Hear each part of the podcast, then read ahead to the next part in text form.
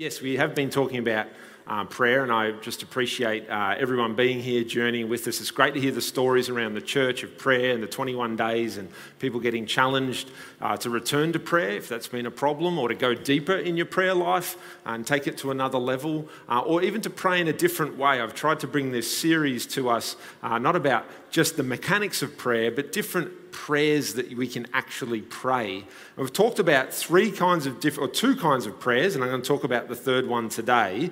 So we've talked about simple prayers was week one, and the simplicity of simple prayers is this, that you return to the beginning. It's just being a willing beginner or a willing novice. And it doesn't matter if you're a phenomenal deep prayer warrior, there will be times in your prayer life and your prayer journey where you just need to return to simple prayers, learn to pray again, find God like a little child again. And that's the idea of just simple prayers. And often they're literally just one-liner prayers or short prayers that you might pray over and over and over and just meditate on and on and on. We spoke about the prayer uh, of the sinner. Oh God, I am a sinner, have mercy on me. That's a prayer. Simple prayer. And last week we spoke about relinquishment prayers, and this is a tough one. It's praying to just let things go. And often this really boils down to praying to forgive others, to forgive ourselves, to let our dreams go, to hand our career to God, to let people go and controlling them. And we looked at Jesus in Gethsemane and how he prayed this prayer of relinquishment right before he went to the cross. Not my will be done, but your will be done. That's really the ultimate prayer of relinquishment. We practiced this one yesterday as a family in our little um, prayer time for our little Sabbath day that we do on Saturdays, and it was it was amazing. Just we talked about it with the kids, and then they all went around and prayed a little prayer of relinquishment. So simple, even a child could do it. My, even my five-year-old did it. My two-year-old didn't do it. She can't really talk yet. My five-year-old did it. I don't know why exactly, but Jed prayed that his anger, he could let go of his anger. So I don't know what's going on there. I didn't even know he knew that word, but apparently he's an angry little boy and he let go of that yesterday. So we'll hand that over to God.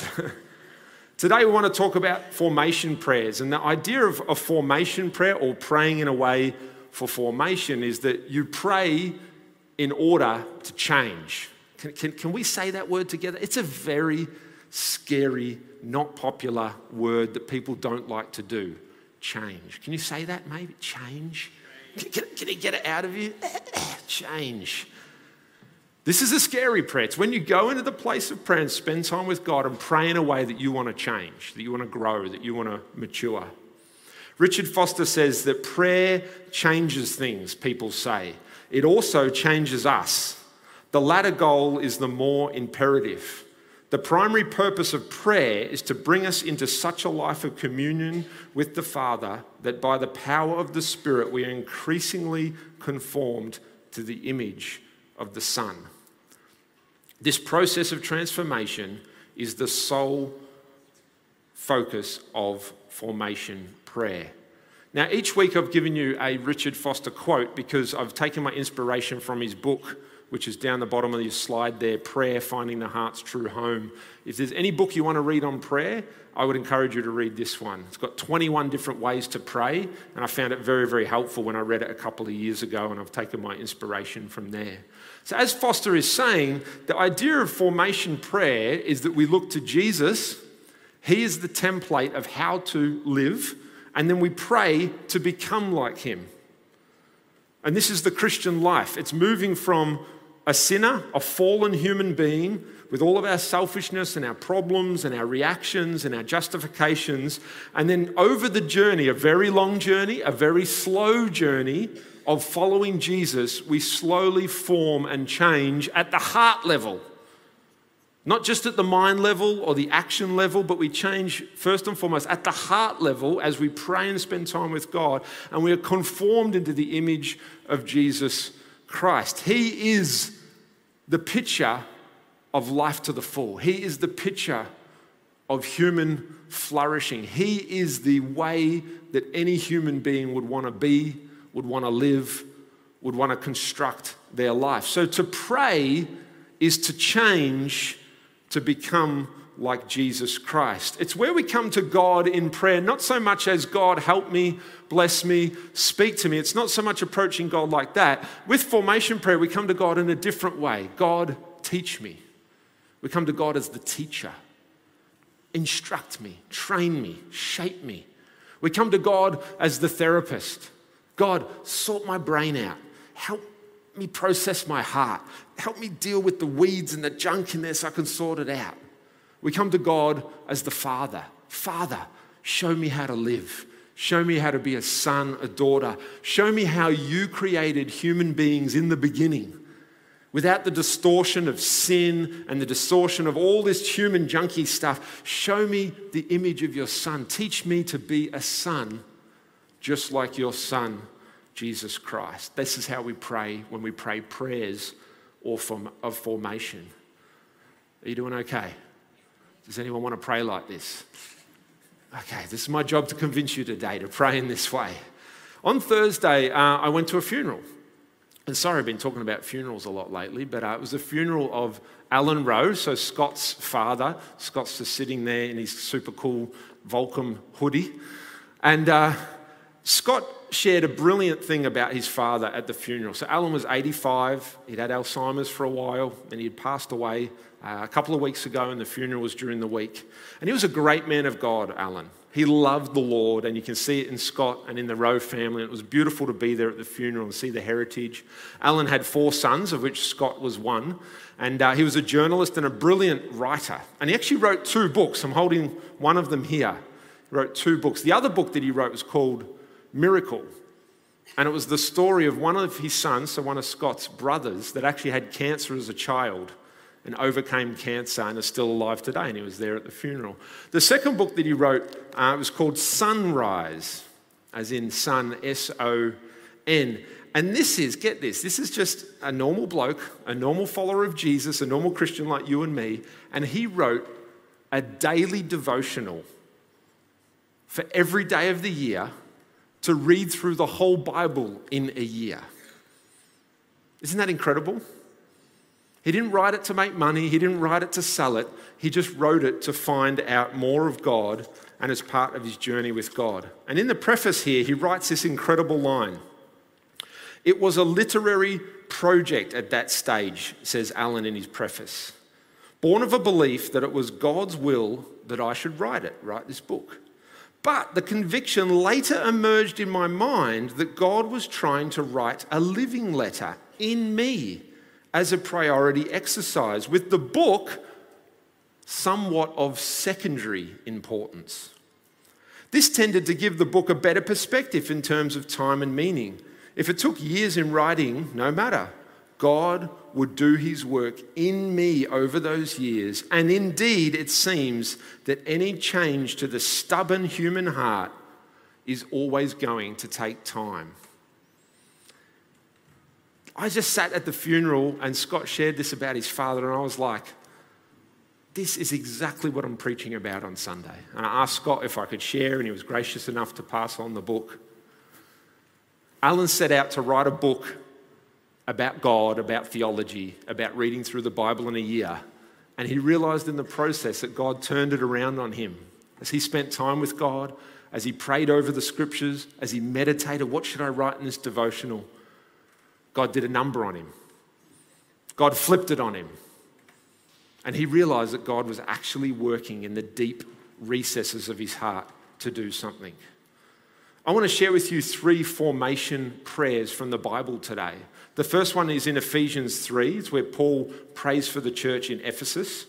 The second one is Jesus praying a formation prayer over his disciples. And the third one is King David, who was a king of Israel a thousand years before Jesus came. So three thousand years ago from us today, King David, his prayer of self-examination. Paul prays for the church in Ephesus in Ephesians three fourteen. He says, "For this reason I kneel before the Father, from whom every family in heaven and on earth derives its name. And I pray out of his glorious riches that he may strengthen you with power through his Spirit in your inner being, so that Christ may dwell in your hearts through faith." Everyone say inside. Everyone say inner life. Everyone say inner being. You know, Jesus promised rest for your souls. Rest for your inner life. Peace in your heart. Life is not about what you do. Life is about who you become.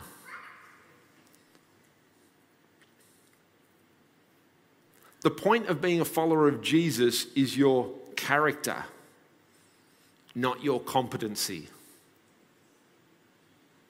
We can seek to grow on the outside, or we can seek to grow on the inside. You pursue the outside, you pursue competency, you pursue human wisdom, you pursue doing stuff. The inside will always be a mystery. The inside will always be something that you don't know what's going on. There'll be restlessness and irritability. There's a better way to live, and that's actually to pursue the inside before the outside.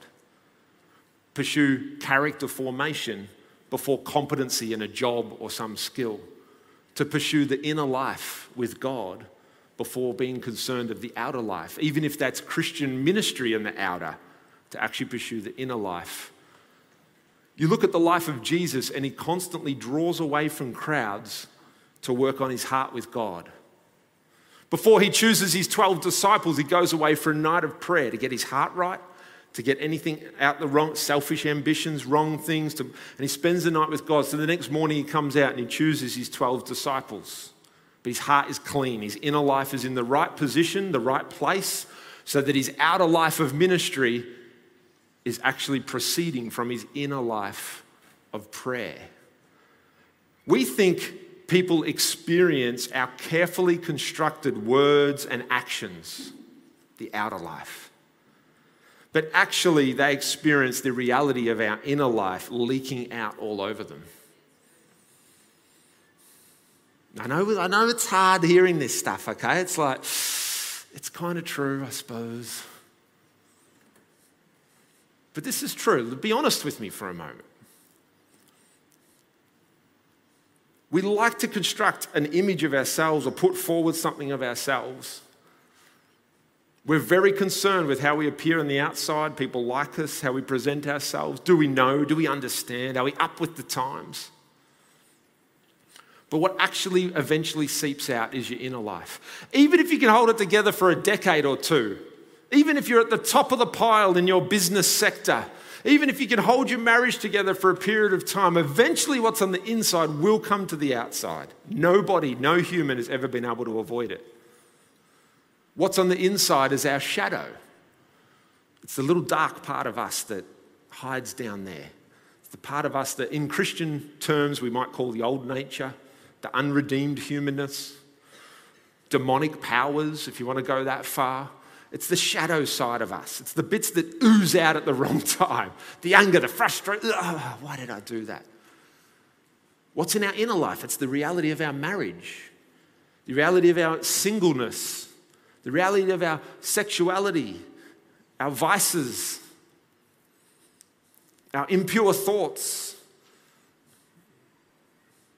our self-criticism. It's all, it's all in there. Our busyness, our irritability, our hurry, it's all deep within us. And then it comes out in this schedule of overwhelm. And but it starts inside, it comes outside. We live from the inner life, inside to outside.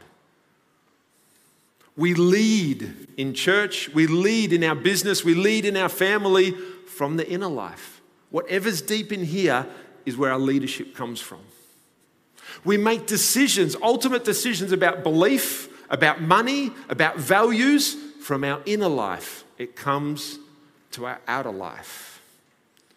This is a famous proverb that sums this up well. Guard your heart above all else, for from it flows the wellsprings of life. N I V, N L T, for it determines the course of your life. Proverbs four twenty-three, guard your heart above all else, because it determines the course of your life.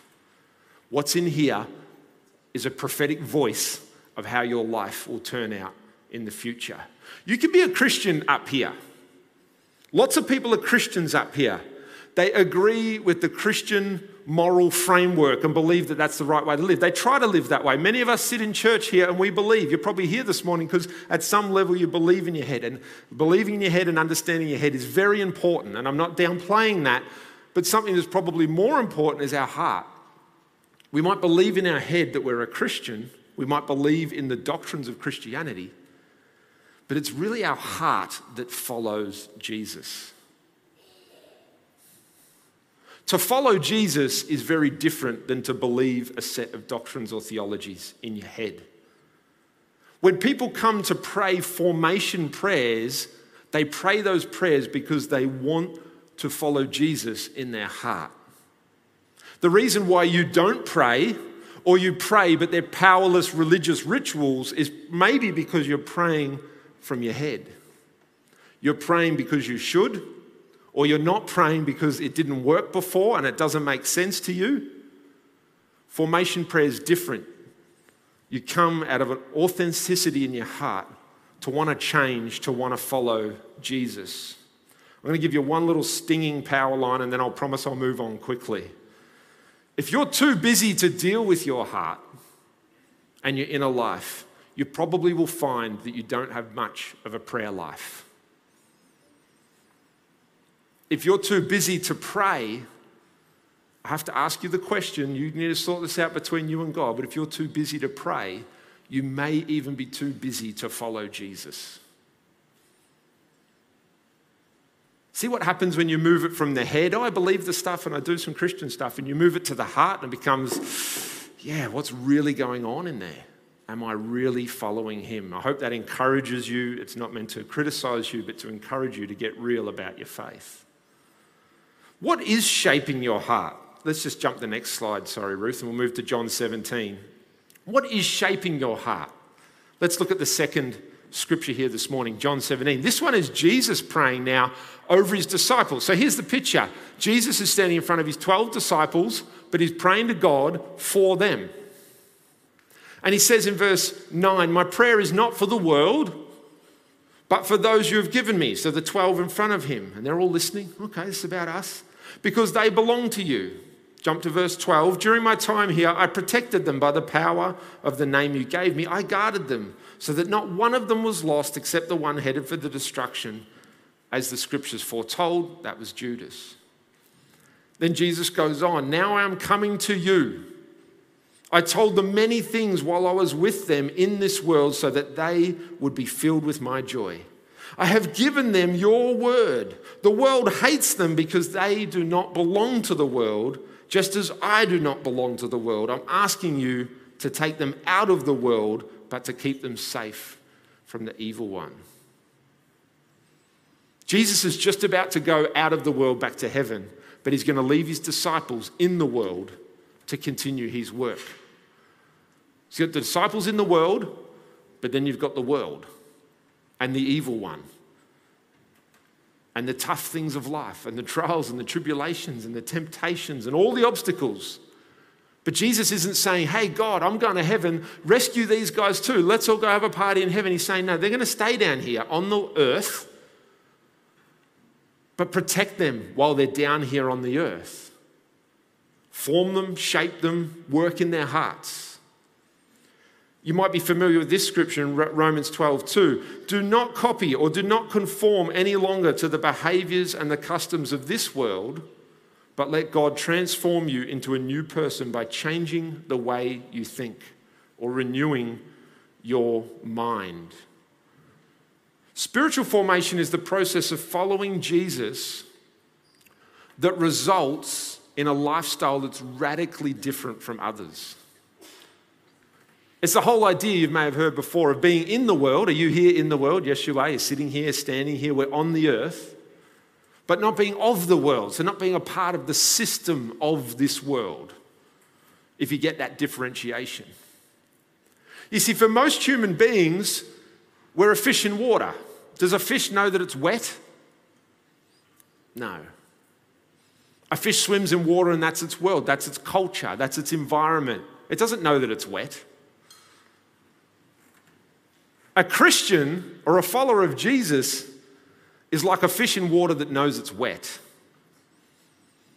We actually see our environment. We actually understand that we're in the world, but we're part of something bigger, something greater, something that's moving forward. So Jesus prays this prayer over his disciples. And guess what? He goes on in verse twenty-one and he says, I also pray this for those who will believe because of their message. Guess who that is? That's you and me. two thousand years later, we believe because of these twelve disciples that Jesus prayed over, and they went out and shared the gospel, and now we are partakers of that same gospel. So this prayer in John seventeen is over us as much as it was over them.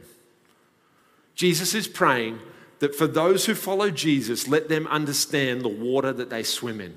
Let them know that they're in the world, but they don't need to be a part of the worldly system. But this is not the way that it is for most of us. Most of us are formed and shaped by the world that we live in, and we reckon that we struggle to recognize the water that we're swimming in. This is a little praxis of formation for you, a little diagram of formation around unintentional spiritual formation. If you woke up this morning and you're alive, something is shaping you, something is forming you.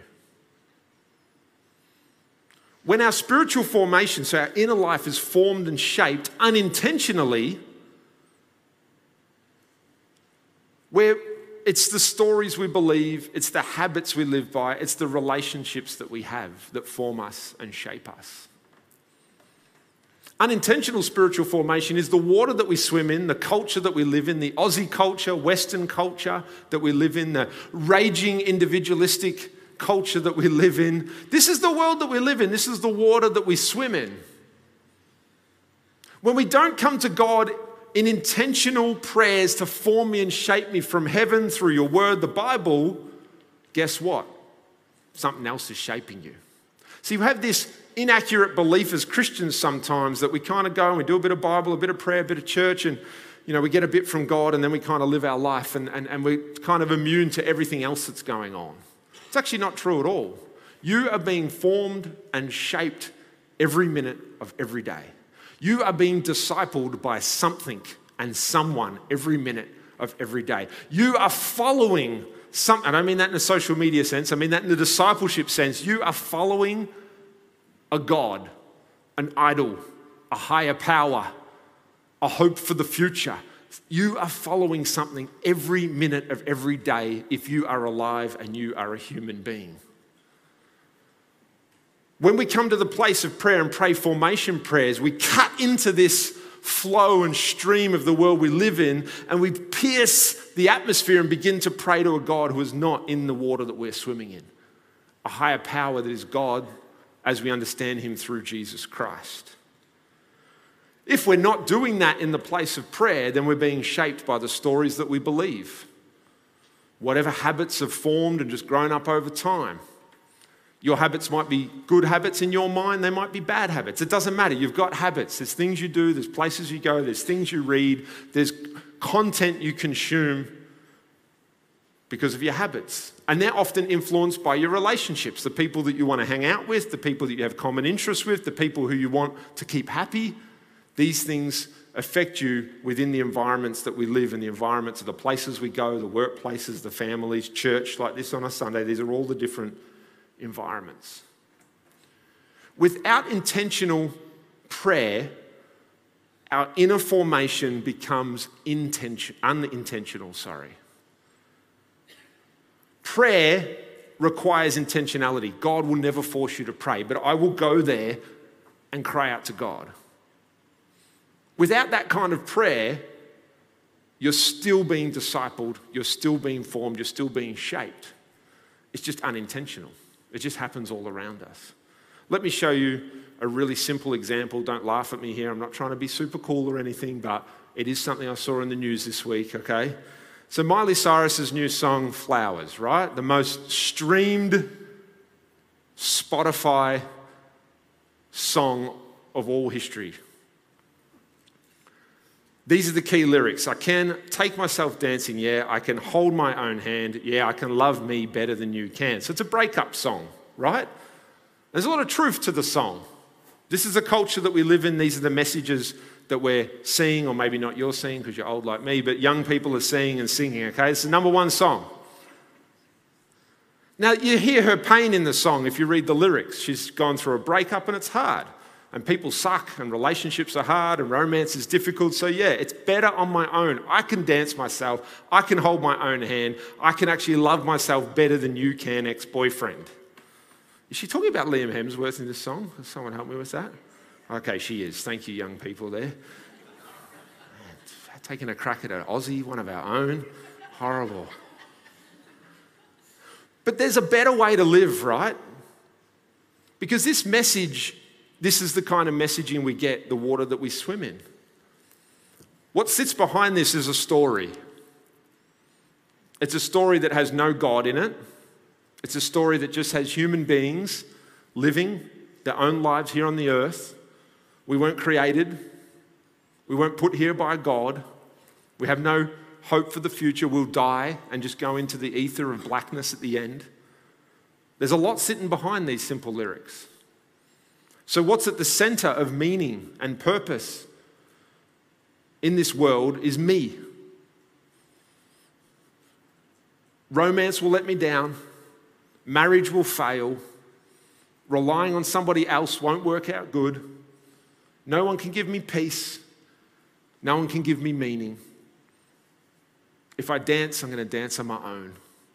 If I hold hands, I'm going to hold my own hand. If I'm going to be loved, truly loved, truly cared for, truly thought of, truly helped out in hard times, well, that's going to happen by loving myself because no one else can do it. No one else will do it, and anyone else who tries will mess it up.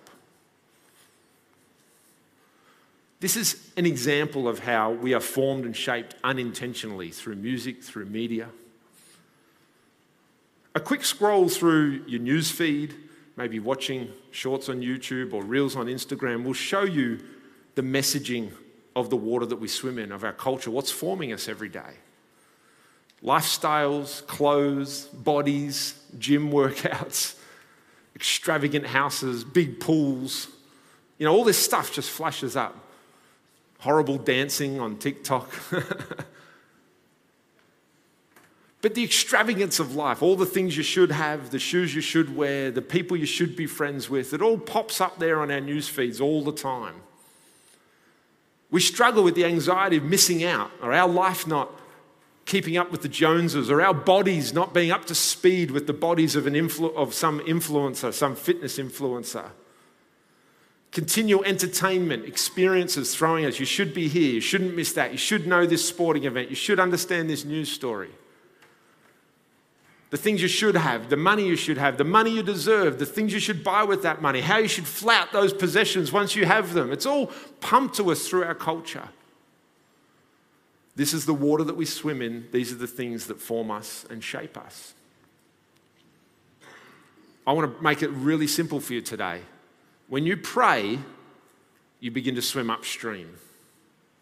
And there's a way to be formed and shaped that's not unintentional, not passive, not just withdrawing and sitting on the sidelines, because Jesus prayed for his disciples, don't take them out of the world, God. Why didn't you become a Christian or find Jesus and God just wished you off to heaven? Because he wants you here. But he wants you here growing. He wants you here changing. He wants you here becoming more like Christ. That's intentional spiritual formation. It's where we take, we can jump to the next slide, it's where we take the stories we believe. Oh, this is a good quote. Sorry, let's go back to the quote. It's actually a good quote. Dallas Willard, everyone gets a spiritual formation. It's like education. Everyone gets an education. It's just a matter of which one you get. Intentional formation is you choose your school. Do you want the school of Jesus and the Word of God? You don't want the school of culture and what you're being fed. Don't fall into the trap as a follower of Jesus that nothing out there affects me and then I get my little bit of God and that helps me going. No, no, no, no. Everything is there. All the noise is competing voices wanting to shape you, form you, tell you how to think, tell you how to live. Only Jesus can tell you how to live in a way that you can flourish as a human being, flourish as a human, flourish as a family. So what happens is when we pray formation prayers, we come into this other side of the picture here where we're intentional and active about our formation. Now, don't hear me wrong. I'm not saying perform. I'm not saying try harder. I'm not try, saying be better, because that's not the message of the gospel. I'm just saying that you can put a little bit of effort in and work with the Holy Spirit. Rather than just being in environments, now you can work with the Holy Spirit, who is in every environment, seeking to form you and shaping you. The stories we believe now become teaching. Exactly what you're doing here this morning as we share the word together and you hear the sermon and you look at the scriptures together, rather than just taking the stories of culture, we actually sit under the teaching of the word of God. When you read the Bible every day, like uh, Alan Rowe here, who put together a daily devotional covering the whole, whole Bible, it teaches us, it forms us, it shapes us. Our community that we live in, being intentional about living in Christian community, being connected to people that are following Jesus with you, shapes you and forms you, because you cannot follow Jesus alone. Jesus called twelve disciples. He didn't call one person that was going to carry on his teaching. He called twelve. He called a community. And then finally, we practice. We don't just have habits that come about, that just emerge over time. No, we practice. Practice is different. Practice is where we actually choose to do something. You know, anyone in this room could run, probably most people in this room, could run a marathon if you practiced. You wouldn't be able to run it tomorrow, but most of you in this room, if you put the training in place and you started with a couple of kilometers, you might have to lose some weight, you might have to work on some injuries, but eventually, if you really wanted to, you could probably build up to running a marathon. This is how prayer works. No one's saying tomorrow that you're going to go out there and have the greatest prayer time or be some kind of monastic monk that prays for seventeen hours a day, but you can practice. And little by little, you can find God, and he can shape you, and he can form you, and you can practice prayer. You can practice a little bit more hospitality. You can practice a little bit more financial generosity. You can practice a little bit more silence and solitude and just drawing away with God. You can practice a little bit more fasting. Just fast a meal a day. Fast a day a, a day a week. Fast a day a month. You can just little by little by little practice, practice, practice. These are the spiritual practices that form us and shape us intentionally. And then finally, we come to the prayer of King David. And I want to take communion around this this morning. It's his famous prayer in Psalm fifty-one, David, the king of Israel, where he prays this prayer of self-examination. I really want to encourage you that you can pray this kind of prayer, this kind of prayer of formation, this kind of prayer where you look deep into your heart and deep into your inner life. He cries out in verse one, get these four, first four verses. They're really deep, really quick. Have mercy on me, O God, because of your unfailing love. Because of your great compassion, blot out the stain of my sins. Wash me clean from my guilt. Purify me from my sin. For I recognize my rebellion. It haunts me day and night. Against you and you alone have I sinned. I have done evil, and I have done what is evil in your sight. He goes on in verse ten, create in me a clean heart. Everyone say clean heart. And renew a loyal spirit within me. Everyone say loyal spirit. Do not banish me from your presence, and do not take your Holy Spirit from me. Restore to me the joy of your salvation and make me willing to obey. You see the words of David here. This is a great example of a prayer of formation, of discipleship, of spiritual growth. Prayers that change you start with praying around your weakness. Prayers that transform you start with praying around the problems. My sin, my weakness, my heart, my inner life. God, clean me, change me, purify me. We spoke before about the water that we swim in and our lack of awareness around being wet. This prayer of David is chock full of self-awareness. I know I've messed up. I know I'm challenged. I know I get caught in things. I know I get sucked into this world, world that we live in and live like everyone else. I know my life does not look very different to the neighbors in my street, yet I know Jesus Christ who died on the cross for me.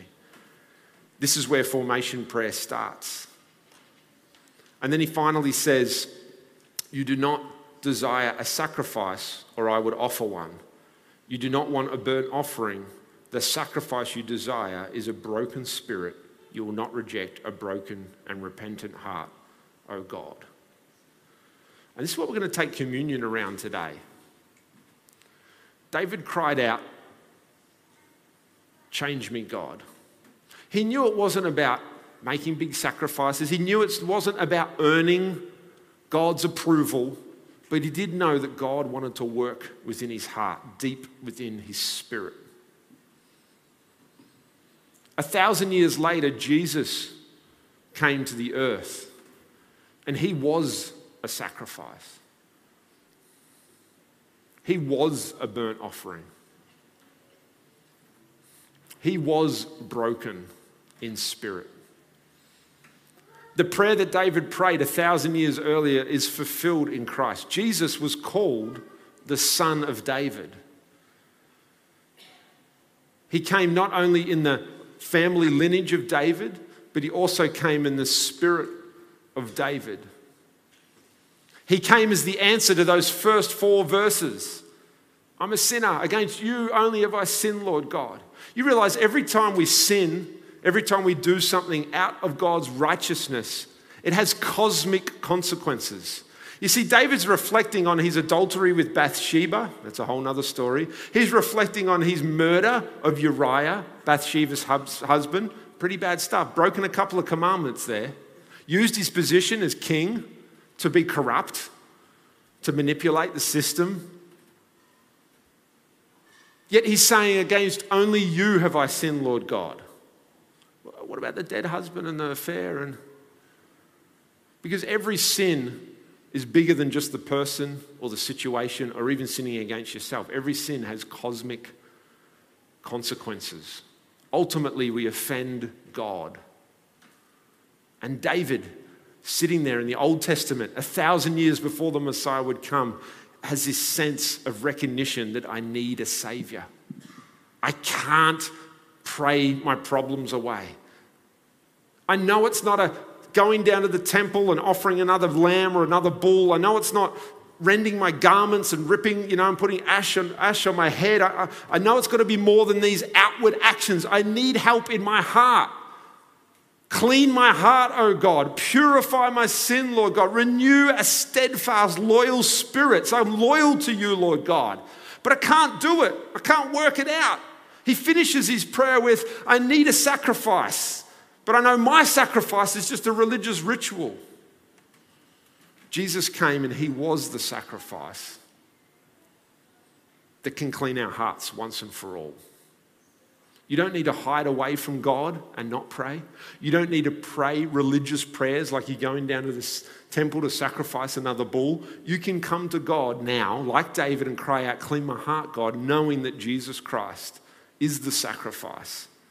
Is the one that can clean your heart, the only one that can wash us clean.